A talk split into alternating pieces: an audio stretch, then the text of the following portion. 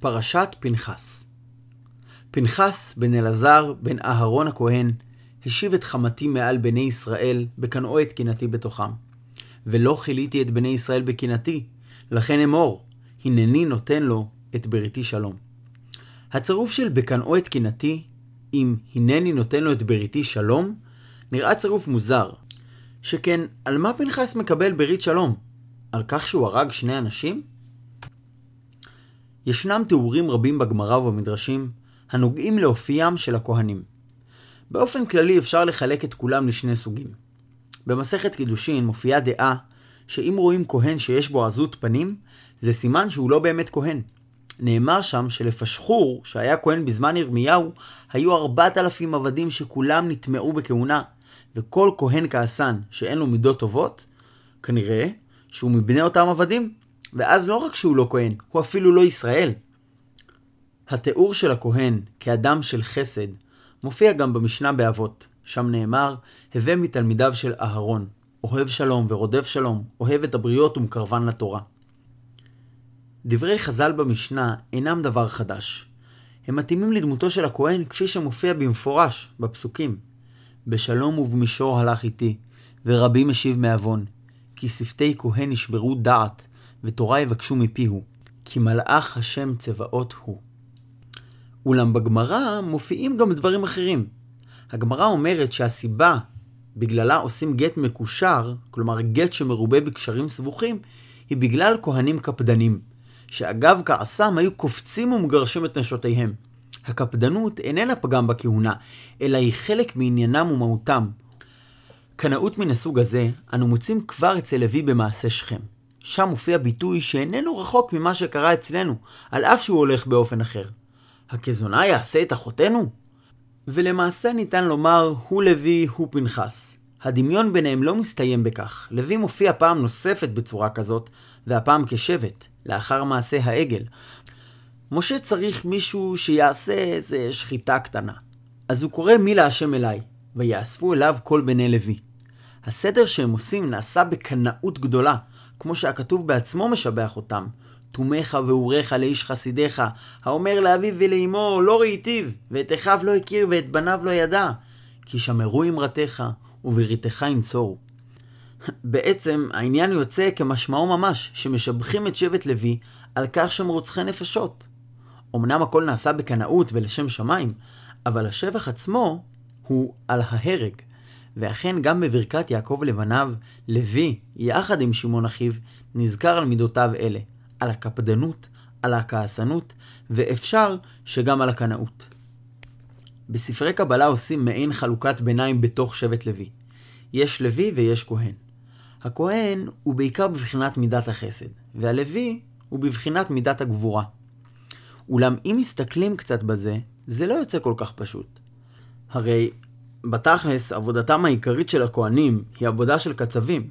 תפקידו של הכהן הוא לשחוט, להוליך, לקבל ולזרוק את דם הקורבנות, והוא כל הזמן חי בתוך דם. הלוויים לעומת זאת, הם אלה ששרים שירים, הם אלה שפותחים את השערים. עבודתם היא להיות משמר הכבוד במקדש. על הפסוק מחץ מותניים קמיו ומשנאיו מיני יקומון, שהוא ברכה לשבט לוי לדורי דורות, אומר רש"י שזו נבואה לחשמונאים. שאז שוב כמו כהנים בני שבט לוי לקחו לידיהם את ההנהגה של ישראל והנהיגו מלחמה. באופיו של הכהן יש איפה צד של עשיית מלחמה ושל קנאה להשם. אם כן, מהות הכהונה היא כל כולה סתירה מיני ובה. מצד אחד יש לנו דמות נוראה של קנאה, שפיכות דמים ומלחמה, ומצד שני הוא מהות אחרת שכולה ברכה. אז איזו דמות אם כן יש לכהן? תופעה דומה אנו מוצאים בקשר לאליהו הנביא. על אליהו הנביא יש סיפורים רבים, ובכולם אליהו מופיע בתור דמות של חסד. כאשר מישהו מבקש איזה דבר, אליהו בא ועוזר לו. כאשר מישהו בצרה, אליהו מגיע ומסייע. יש עשרות ומאות סיפורים כאלה מזמן הגמרא ועד לזמננו, על גילוי אליהו, ותמיד הוא מופיע בדמות של חסד. אבל אנחנו הרי מכירים קצת את אליהו מהתנ"ך, והוא בהחלט לא דמות של חסד. על אליהו יש בתנ"ך כמה סיפורים. קודם כל, הוא בא ואומר שלא יהיה עוד טל ומטר כי אם לפי דברי. אליהו מביא לעולם רעב, הוא מביא לעולם מוות. אחר כך יש עניינים אחרים. כל התנהגותו של אליהו עם נביאי הבעל היא לא בהתאם לחוקי הנימוס הכתובים, לא בספרים ולא בעיתונים. בסופו של דבר הוא שוחט לבדו 400 איש, וזה האיש אליהו. כאשר בא מישהו לתפוס אותו, הוא שורף אותו יחד עם 50 אנשיו, וכשמגיע עוד מישהו, גם אותו הוא שורף עם 50 איש נוספים. כאשר עובדיה, שעל פי הגמרא היה בעצמו נביא, פוגש את אליהו, הוא מרטט בכל לבריו. ועוד כהנה וכהנה תיאורים המראים שסביב אליהו יש אימה גדולה ממש. כשאליהו בא להר סיני והשם שואל אותו, מה לך פה אליהו? אז הוא אומר, קנו קינאתי. קנו קינאתי היא המהות של אליהו. וכמו שאומרים, פנחס הוא אליהו. מצד שני, כבר בספר מלאכי, דמותו של אליהו מופיעה באופן אחר ממה שהיה בחייו בעולם הזה. הנה אנוכי שולח לכם את אליהו הנביא. תפקידו של אותו אליהו שבעצמו היקע את הארץ בחרב, הוא והשיב לבבות על בנים ולב בנים על אבותם. על אותו אליהו שכשהיה בעולם הזה היה נורא על כל סביביו, אנחנו מדברים כעל אחד שבכל צרה וצוקה הוא מגיע, עוזר ומסייע לקטן ולגדול. חלק מהעניין בנוי בעצם על שאלה אחרת, בנוגע לקנאה. מה כוונת הכתוב באומרו, בקנאו את קנאתי? הייתי אומר שתמצית הדברים היא כזו. יש כמה אופנים של קנאה, ונראה שבלשון הכתוב יש חלוקה בין לקנא למישהו ולקנא במישהו. כשאני מקנא במישהו, הכוונה היא שאני רוצה להיות כמותו. כשאני מקנא למישהו, זה אומר שיש לי משהו כלפיו.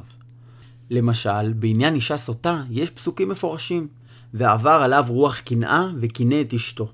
המקנא לאשתו לא מקנא בה, אלא מקנא לה. והאמת היא שבמהותה ובשורשה, קנאה זו נובעת מרגע של אהבה, ולא מרגע של שנאה. ממידת החסד, ולא ממידת הגבורה. שנאה למשל יכולה להופיע בכל מיני פנים, שאחדים מהם תוקפנים, אבל תמציתה של השנאה היא דווקא חוסר היחס לשנוא. שנאה היא גם ביטוי בעל הגדרה הלכתית. מי נקרא שונא? לא אדם שמקלל את חברו וצועק עליו, אלא כל שלא דיבר עם חברו 3 ימים מתוך איבה.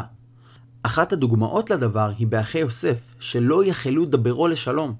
כשאני לא יכול לדבר עם מישהו, זה נקרא שאני שונא אותו שנאה גדולה. במובן מסוים, וזה נכון גם על דרך הסוד, כל העניינים של גבורה, שנאה ופחד הם מידה אחת, שעומדת ביסודה על ניתוק מגע. אני מנסה לנתק את המגע אם אני יכול, ואם אני לא יכול, אז אני מנסה לתקוף. אבל בעצם, אני לא רוצה לראות אותו. לפעמים, בשביל המטרה הזאת, אני צריך לעשות מעשה ולתת לו מקל בראש. הקנאה למישהו, שהיא הצד השני, באה ממידת האהבה. למידת האהבה יש כמה מדרגות. יש מידה של חיבה, העומדת על כך שכאשר מזדמן לי דבר מסוים, נוח לי איתו, אבל אני לא מתגעגע או מחפש אותו. אבל כשיש דבר שכשהוא לא נמצא לידי אני מתגעגע אליו, זה כבר סימן של אהבה יותר גדולה. אדם שאוהב דבר, ולא משנה אם זה משקה, כסף או דברים אחרים, מרגיש מחסור כאשר הוא איננו על ידו. הדבר נכון בוודאי גם במילה דשמיא. יש אדם שעומד בבית הכנסת בראש השנה, או ביום כיפור, וכולם מתפללים, אז גם הוא מתפלל. אולם, יש דרגה למעלה מזה. אם זכרתיך על יצוראי, באשמורות אהגה בך. הפשט של הפסוק הוא שבן אדם מתעורר בלילה, ולא רק בשביל להסתובב לצד השני. ואז הוא חושב, חסר לי הקדוש ברוך הוא. הוא נזכר בהשם מפני שהוא חסר לו. אמנם לא כל אדם נמצא במדרגה הזו, אבל יכול להיות אדם כזה. ויש מדרגה עוד למעלה מזו, שנקראת קנאה. כאשר אדם לא רק אוהב דבר מסוים, אלא שהוא לא יכול לשאת את העובדה שהוא הולך לאחרים. הרצון הזה, לבלעדיות, הוא מין חוט של אהבה. שגם בו יש רמות שונות, עד כדי מצב בו אדם לא יכול לאהוב 2 כאחד. עצם עניין הקנאה הוא כמו שכתוב בפסוק, עזה חמוות אהבה, קשה כשאול קנאה. הפסוק מדבר בשבחה של הקנאה, ולא בגנותה. כשהאהבה עזה כמוות, הקנאה קשה כשאול. היא כאש גדולה. מדוע? מפני שקנאה בנויה על כך שאינני יכול לקבל קשר שאיננו אחד על אחד. וברגע שהקשר איננו יחידאי, הדבר מפריע לי, הוא מציק לי. אהבתי אתכם, אמר השם. והוא כל כך אוהב אותנו עד שאם אנחנו מוסרים את אהבתנו לאחר, הוא לא יסלח לנו. לכן, הקדוש ברוך הוא קנאי. השם קנה שמו. רק אתכם ידעתי מכל משפחות האדמה. זו בחירה של אהבה. מעניין שאפילו אליבא דהלכתא, כמעט כולם מסכימים שעבודת השם בשיתוף מותרת לגויים, ואסורה רק לישראל. בלתי להשם לבדו, זו הגדרה אמורה רק לגבי ישראל. לגבי גויים, אם אדם מאמין בהשם ובעוד משהו, הוא לא נקרא עובד עבודה זרה, כיוון שבכל זאת הוא מאמין בהשם. אבל אצל בני ישראל, אהבתי אתכם אמר השם. אתם אהובים וקשורים ומיוחדים ואדוקים אצלי. אז אני מקנא כשיש מישהו אחר.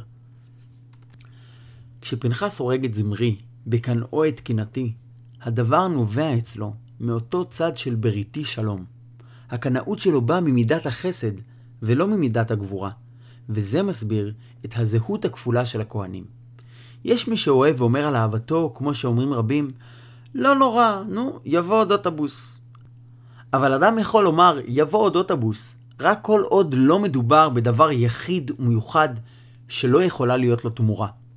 ואילו אצל פנחס, דווקא משום נקודת ההתייחדות שלו בהשם, שם מתפרצת הקנאה. שורשה של הקנאה, אותה הרגשה של ייחוד ובלעדיות, הוא דווקא באהבה, ולא בשנאה או בקפדנות.